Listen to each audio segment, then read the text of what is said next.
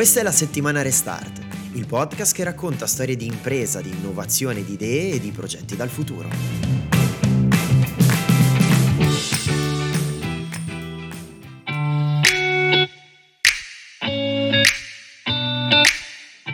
E allora in questa puntata parleremo di startup con alcuni ospiti che ne hanno fondata una che sta crescendo, si chiama Politically. Sul loro sito ufficiale la definiscono la prima piattaforma digitale dedicata alle raccolte fondi per le campagne elettorali e i soggetti politici. Si tratta di una startup che ha seguito un percorso preciso, passata attraverso un acceleratore, ci faremo raccontare un po' di più. Eh sì, perché Politically si occupa, come dicevi Mattia, di campagne elettorali, semplificando molto. Ci sono una serie naturalmente di adempimenti che bisogna compiere quando si decide di candidarsi a tutti i livelli, bisogna nominare un mandatario elettorale, ci sono poi tutta appunto una serie di passaggi che devono essere fatti. Politically mette un po' di ordine, per così dire, nella raccolta fondi per le campagne elettorali. E lo slogan, ad esempio, è la raccolta fondi per la tua campagna elettorale trasparente, digitale e legale. Cerca insomma di aiutare anche un po' i candidati, anche nel nome della trasparenza. Vogliamo però, Mattia, se sei d'accordo, poi anche allargare lo sguardo, no? Perché vogliamo parlare anche di startup, giusto? Esatto, Federico. Allora parliamo di startup, da dove si comincia, perché alcune startup riescono a sfondare ed altre no, che cosa le distingue? Allora diamo il benvenuto a Elisa Serafini e Andrea Decillis, che sono cofondatori di Politically. Benvenuti. Ciao. Benvenuti, grazie per essere qui con noi. Vogliamo insomma conoscervi un po' meglio e conoscere soprattutto quello che è stato il percorso che vi ha portato a far nascere questa bella idea, questa bella idea di Politically. Allora, faccio una brevissima introduzione a livello proprio di infobiografiche, anche se alcuni insomma vi conosceranno Elisa Serafini, che è una manager, imprenditrice, giornalista, attivista, anche ha avuto ruoli di tipo politico. Sei nata a Milano, laureata in economia, hai lavorato anche per aziende del settore tech, diciamo Uber, Glovo. Sto dicendo tutto giusto sino adesso? Non sto... Perfetto, bene. Allora ho scritto le cose informato, giuste. Più di Informatissimo. Abbiamo servizi Bravo, segreti. Pede, ti fai fare bella figura. Servizi segreti praticamente. E comunque insomma hai lavorato anche per istituzioni pubbliche non profit, sei la CEO e la co-founder di Politically.it, che appunto è questa piattaforma di cui parliamo tra poco. Andrea Decillis si occupa di relazioni istituzionali da più di 10 anni, responsabile anche di Public Affairs di un'associazione di rappresentanza, ha lavorato per partiti e soggetti politici, lunghissima esperienza come mandatario elettorale, appunto anche lui è co-founder di Politically. Allora, fatte le presentazioni, andiamo subito con le domande, no Mattia? Entriamo un po' nel vivo. Quindi Elisa, Andrea, voi avete entrambi una lunga esperienza consolidata nel pubblico e nel privato. Come nasce questa spinta di autoimprenditorialità? Partirei con Elisa. È una vocazione alla disperazione, evidentemente, e al sacrificio, no? Scherzi a parte. Molto bella questa. Scherzi a parte, allora, io e Andrea ci siamo conosciuti sui banchi dell'università e avevamo in comune la passione per la politica. In questi 10 anni abbiamo fatto esperienze parallele, a volte ci siamo incrociati, in particolare nell'attivismo universitario e in alcune campagne elettorali. E poi per un allineamento di pianeti ci siamo ritrovati ad avere nello stesso momento la possibilità di portare avanti un'attività imprenditoriale. Sostanzialmente Andrea aveva già avuto delle esperienze imprenditoriali, io le avevo avute solo in modo indiretto, ero stata socia di alcune startup ma veramente in modo minoritario. Quando 2 anni fa ho pensato di sviluppare questa idea di piattaforma per le raccolte fondi in campagna elettorale. Ho chiamato subito Andrea e altre persone con cui avevo già collaborato e quindi è nata la nostra attività piano piano, con una lunga gestazione sia a livello burocratico sia a livello tecnologico, e oggi abbiamo finalmente la piattaforma operativa. Ecco, adesso andiamo anche poi nel dettaglio di come funziona, naturalmente, perché abbiamo modo di sviscerare la cosa, ma visto che si parlava di dar vita ad una startup, l'avete fatto insieme. Andrea, mi rivolgo a te in questo senso, però secondo te quali sono le difficoltà, anzi non secondo te, quali sono le difficoltà che si affrontano per dar vita ad una startup? Quali sono quelle che avete affrontato voi? Ma sicuramente veniamo anche da un periodo complicato, quindi sicuramente c'è stata un po' di difficoltà in termini generali di approccio poi anche a tutta la parte burocratica legata alla nascita di un'impresa, perché sappiamo bene che molto spesso ci si trova veramente a dover fare un po' il giro, come vi faccio sempre l'esempio di Asterix e Obelix dentro l'ufficio pubblico romano, il massimo esempio della burocrazia, no? Esatto. Il labirinto della burocrazia. Un po' di capacità di gestirsi in queste dinamiche è fondamentale. Sicuramente uno degli aspetti più importanti è reperire risorse, quello è un tema strategico. Do solo un dato: in Italia nel 2021 sono stati investiti in equity 1,4 miliardi di euro in startup o comunque in aziende, nuove imprese. In Francia sono circa 12 miliardi e in Spagna 4,5. Ecco, questo secondo me dà proprio anche un'idea della difficoltà, nonostante i numeri ci posizionino in Europa tra i principali, diciamo, paesi dove nascono imprese, ma poi in termini di capacità di raccogliere fondi o comunque di attrarre investitori c'è un po' di difficoltà. Quindi penso che le idee non manchino, spesso una delle cose che manca sono le risorse, ma non tanto di quelle che poi anche il pubblico offre, perché i bandi delle regioni, delle nazionali ce ne sono, ma proprio la capacità del sistema di investimento di riuscire a dialogare con chi fa impresa. Di crederci anche, comunque, insomma, di trovare la via per investire in questo senso. Allora andiamo a parlare di politica, lì andiamo proprio nel concreto, cerchiamo di capire un po' come funziona, perché diciamo che candidarsi, e parlo dal punto di vista del candidato naturalmente, organizzare una campagna elettorale, stampare banalmente i materiali per portare avanti la campagna elettorale, ma fare tutto quello che appunto si fa in campagna elettorale costa, bisogna raccogliere i fondi, si è un po' sempre fatto, ma che cosa cambia grazie a Politically? Insomma, come funziona di fatto? Non so se Elisa, Andrea, chi dei due, chi vuole? Elisa, è molto prego. Semplice, il candidato, la lista, il comitato, qualunque soggetto politico abbia necessità di raccogliere fondi può aprire una pagina web all'interno della nostra piattaforma, caricare immagini, testi e aprire un portafogli virtuale, e da quel momento in poi sarà in grado di ricevere fondi con carta di credito, quindi donazioni da soggetti sia come persone fisiche sia società, con una serie di vantaggi. Il primo è che poter fare una donazione con carta di credito è sicuramente più facile per una persona rispetto a fare un bonifico. Il secondo vantaggio è che Politically fornisce tutta la rendicontazione che viene richiesta a norma di legge da tutte le istituzioni che appunto richiedono questi adempimenti, che per tanti candidati rappresentano una difficile opera di attività burocratica, quindi noi forniamo anche questo, e tutto questo viene pagato con una commissione sul transato, quindi il candidato non paga niente se non una commissione rispetto a quello che viene raccolto attraverso la piattaforma. Al momento non esiste una piattaforma specializzata per le raccolte politiche, né in Italia né in Europa, okay. Quindi siamo il primo soggetto che fornisce tutti gli adempimenti a norma di legge. Ecco, mi è in qualche modo preceduto con una domanda, perché una delle curiosità appunto era se voi foste davvero i primi in Italia, questo sì, ma se ci fossero altre situazioni simili in Europa. Ecco, mi dici di no, però insomma tu, Elisa, sei stata anche un po', come dire, dall'altra parte della barricata, no? Anche dal punto di vista politico naturalmente, ti avrebbe aiutato molto avere un tipo di aiuto come questo, cioè è difficile per un candidato destreggiarsi in tutte quelle che sono le situazioni burocratiche, ma anche poi trovare i fondi per portare avanti la campagna elettorale. Sì, è molto difficile, poi magari Andrea può andare più nel dettaglio su questo, perché ha fatto tante volte il mandatario elettorale, che è anche una figura interessante. Io in realtà ho raccolto fondi nel 2017, quando mi sono candidata a consigliere comunale con una lista civica. Ho utilizzato un sistema che però non era norma di legge, mi sono autodenunciata al tribunale e il tribunale mi ha fatto i complimenti. Questo per anche dare dimostrazione del fatto che tante volte le istituzioni non conoscono i mezzi tecnologici a disposizione o che esistono, quindi io all'epoca usai uno dei vari sistemi digitali di donazione, ma che in realtà non era assolutamente compliant.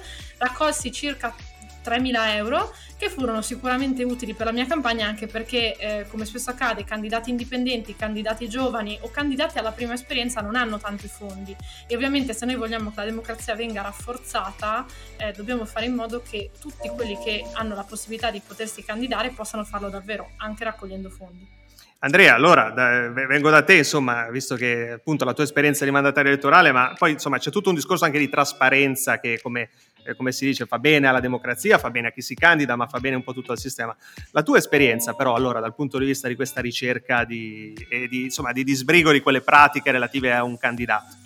Ma assolutamente, è una selva anche questa veramente intricata, perché ci sono delle sanzioni pesanti per chi non adempie in modo corretto, e quindi saper destreggiarsi all'interno di norme e regole che poi in realtà sono anche molto vecchie, per cui non stanno al passo con i tempi, è veramente faticoso. Devo dire che nelle nostre, diciamo, fase di startup e quindi di esperienza con i candidati delle scorse elezioni, abbiamo fatto anche molto da supporto, nonostante gratuitamente, ma molto da supporto ai candidati, proprio perché rispondere a domande anche rispetto a ma cosa posso fare, quando lo posso fare, certo.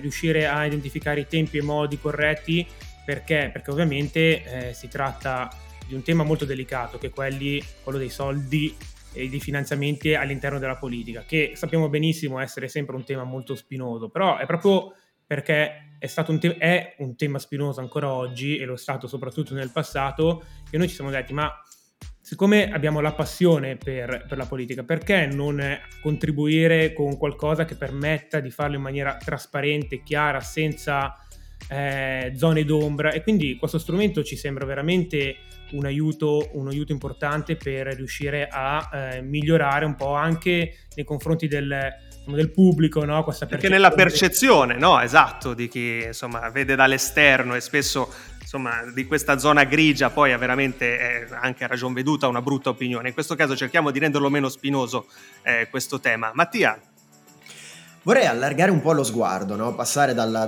vostra esperienza diretta di Politically, allargando un po' l'orizzonte in generale a quello delle startup, cosa che voi siete. È un tema di cui si parla spesso anche con dei luoghi comuni. Sappiamo che ne nascono tantissime, forse anche troppe, perché è facile farlo, poche arrivano a crescere davvero, e quelle che sfondano poi si contano veramente sulle dita di una mano. Che cosa fa la differenza in Italia? Qual è il segreto per riuscire a sopravvivere ai primi filtri e a crescere? Beh, non lo sappiamo, non lo possiamo dire con la nostra esperienza, ma io posso raccontarlo con l'esperienza magari di precedenti esperienze. Certo. Sicuramente bisogna imparare innanzitutto ad accettare il fallimento, perché ci possono essere delle startup che falliscono, magari al primo round c'è questo fallimento dopo un paio d'anni, poi magari lo stesso imprenditore, e l'ho visto accadere in startup dove ho lavorato, la seconda la fallisce di nuovo e la terza fa una exit milionaria o anche di più. Quindi quello che conta all'interno del mondo dell'innovazione essenzialmente è un elemento che è il team, e il secondo sono i processi. L'idea è importante, ma fino a un certo punto. Come sapete c'è una frase molto famosa: Facebook non è stato il primo social network, Google non è stato il primo sistema di ricerca, ma c'erano altri sistemi, c'era Yahoo, c'era MySpace per Facebook, eccetera. Che cosa ha fatto la differenza? Sono stati i processi e i team. Quindi importantissimi sono i processi e i team, e questo viene valutato dai fondi di incubazione e di accelerazione, di cui magari possiamo fare un accenno. Quindi prima di tutto team e processi sono uno degli elementi più importanti, la capacità di accettare il fallimento, e il terzo punto la capacità di accedere a capitali. Come ha detto Andrea, i capitali in Italia dedicati ad attività ad alto rischio come le startup sono molto scarsi. Questo richiede uno sforzo collettivo di promozione di una cultura rivolta al sostegno delle startup. Ci sono tantissimi imprenditori in Italia che potrebbero sostenere startup e farebbe bene questo all'ecosistema italiano, anche per uno spirito culturale, perché dove c'è startup, dove c'è innovazione, tipicamente c'è un ambiente dinamico e il paese cresce. Il paese ha bisogno anche di questa vivacità. La Spagna ha molti meno abitanti dell'Italia, eppure ha 4 volte, se non sbaglio, l'importo di capitale di rischio. Quindi una cosa che sicuramente bisognerà incentivare è questa. Quindi oggi, insomma, per rispondere un po' alla tua domanda, uno startup italiano deve sicuramente, oltre che guardare l'Italia, guardarsi anche guardare all'estero non tanto come accesso ai capitali ma come mercati, perché mostrare che la propria startup ha un basso costo di replicabilità nei suoi processi, nel suo business in altri paesi può costituire l'elemento distintivo che permette di accedere poi a capitali. Hai toccato un tema, Elisa, che ha accomunato anche nel passato degli episodi del nostro podcast con degli ospiti che abbiamo avuto, che è quello del team. In molti hanno identificato proprio il team, la creazione di un team, come uno dei fattori abilitanti per il successo dell'impresa. Qui nel vostro caso, anche per la vostra esperienza, come avete scelto il team con cui creare Politically, per esempio? Il team di co-founder è stato creato, sulla base di un centro che forse ero io, poiché appunto avevo avuto questa idea iniziale, ma poi ho pensato subito alle persone migliori che potessi coinvolgere nei rispettivi ambiti. Quindi Andrea per me era un punto di riferimento da sempre nell'ambito delle campagne elettorali, sapevo anche di poter contare su di lui da un punto di vista di etica, di integrità, di professionalità, che sono elementi altrettanto importanti oltre ovviamente all'esperienza.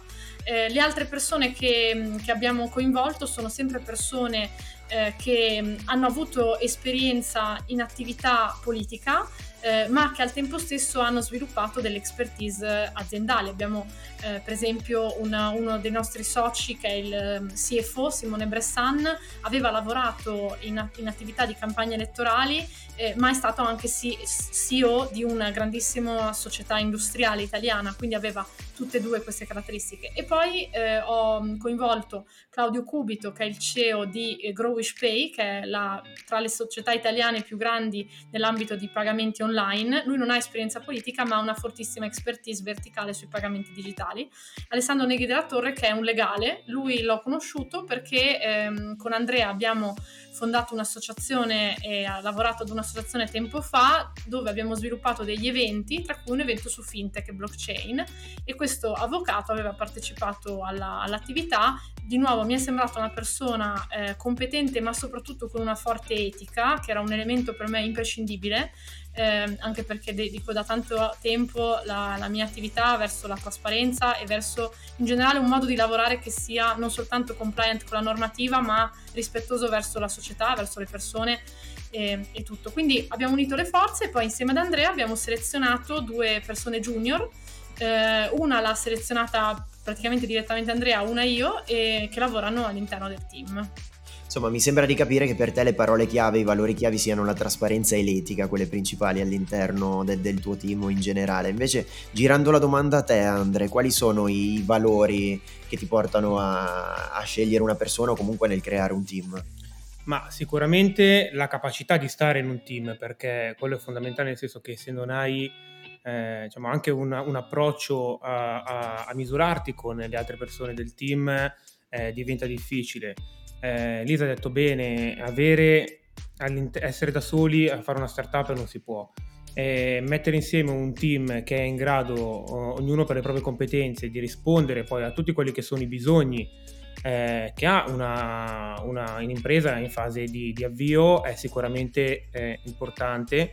Ma quando abbiamo selezionato per esempio le due figure junior, l'abbiamo fatto anche in modalità online, che io personalmente in questo ambito non sono particolarmente favorevole, proprio perché anche quando c'è la necessità di lavorare in team hai bisogno anche di capire com'è l'interazione con la persona. Però devo dire che nonostante tutto abbiamo trovato sicuramente la voglia di imparare, la voglia di fare, la curiosità e a un certo punto di vista anche la passione per quello che stai andando a fare, perché puoi essere bravo anche nel tuo lavoro, nelle tue competenze, però se non ti appassiona quello che fai, certo, sicuramente rendi meno di quanto saresti in grado. Ecco, un aspetto geografico, Milano, la Lombardia, insomma sappiamo che trainano un po' il paese dal punto di vista della nascita di nuove imprese, dal punto di vista della nascita delle start-up. Che cosa c'è qua di diverso che permetta sì che questo possa accadere? C'è quegli strumenti, gli incubatori, gli acceleratori, quello che accennavi tu prima, per esempio Elisa, è per questo che Milano e la Lombardia vanno così bene rispetto al resto d'Italia? Io credo che Milano abbia una caratteristica fondamentale che è quella di aggregare e attrarre persone da tutta Italia persone che spesso sono uscite dalla loro zona di comfort, anche soltanto per il fatto che si sono dovute trasferire qua o hanno scelto di trasferirsi.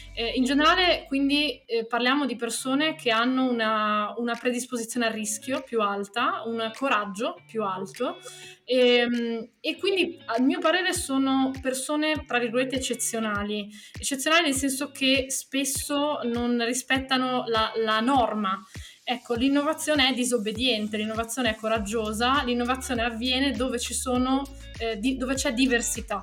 Quindi lavorare con persone che magari hanno passioni in comune ma vengono da città diverse, come nel caso della nostra società, perché i nostri soci sono di città diverse, abbiamo un socio del Friuli, abbiamo un socio di Milano, ma anche di altre zone d'Italia. Quindi questo secondo me è un po' interessante, poi perché accadono tante cose che ispirano all'interno dell'associazione di categoria, all'interno dei media, ma anche questo podcast, cioè all'interno della città di Milano le persone provano a fare delle cose, alcune vanno bene, alcune vanno male, c'è una cultura del non lasciare nulla di intentato e di provarci, e quindi questa cultura è contagiosa. Io sono nata a Milano ma ho vissuto più di 10 anni a Genova. A Genova questa cultura non c'è, purtroppo, c'è un altro tipo di cultura diversa, ma la cultura di predisposizione al rischio, di innovazione, di rischiare, di fregarsi anche del giudizio in qualche modo, perché comunque noi mettiamo la faccia, la startup funzionerà o non funzionerà, non lo sappiamo, speriamo di sì e crediamo di sì, ma potrebbe non funzionare, ma non importa, cioè abbiamo già la nostra solidità professionale per poter fare questa scelta, e in altri posti questo non avviene, quindi bisogna incoraggiare anche il lavoro che fate voi di podcast e divulgazione, è di esempio per altre persone. Gli uomini e le donne sono mammiferi, i mammiferi hanno comportamenti imitativi, cioè noi tendiamo a imitare gli altri, quindi se noi vediamo persone che innovano, innoveremo. Grazie Elisabeth, prima di tutto per l'endorsement al podcast, ma anche per l'immagine, grazie, anche per l'innovazione, anche per la bella immagine, che l'innovazione è contagiosa, che potrebbe anche diventare il titolo di questo episodio, perché non so come Federico, ma mi piace molto. Segna. Visto che siamo in chiusura, volevo farvi una domanda che magari può diventare anche un consiglio, uno sprone per uno studente, per chi vuole diventare un giovane imprenditore, per chi vuole sviluppare la propria autoimprenditorialità. Non ho un vero dato statistico e potrei essere smentito, ma molti di noi coetanei della nostra età stanno facendo un lavoro per il quale non hanno studiato, o meglio un lavoro che non esisteva quando studiavamo per affrontare il mondo del lavoro. Quindi se doveste dare un consiglio a chi si sta preparando, come si costruisce un futuro, come ci si prepara a qualcosa che ancora non c'è, quali sono le caratteristiche, chiamiamole soft skill se vogliamo, con cui si affronta questo tipo di futuro? Sicuramente avere una mentalità aperta al cambiamento, quindi uscire dalla zona di comfort, esercitare la mente ad essere pronta a gestire le novità, a gestire le problematiche, a sbagliare. E come si traduce questo nel fare attività diverse?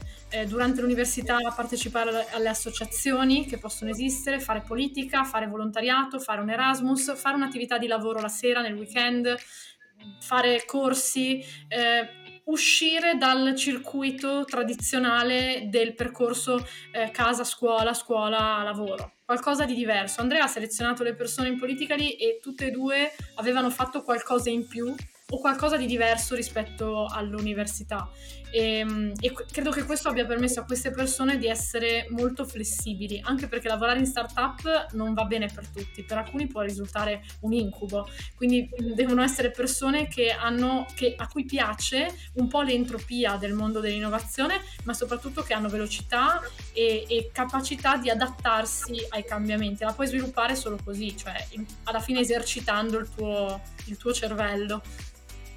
Andrea, qual è il tuo consiglio invece?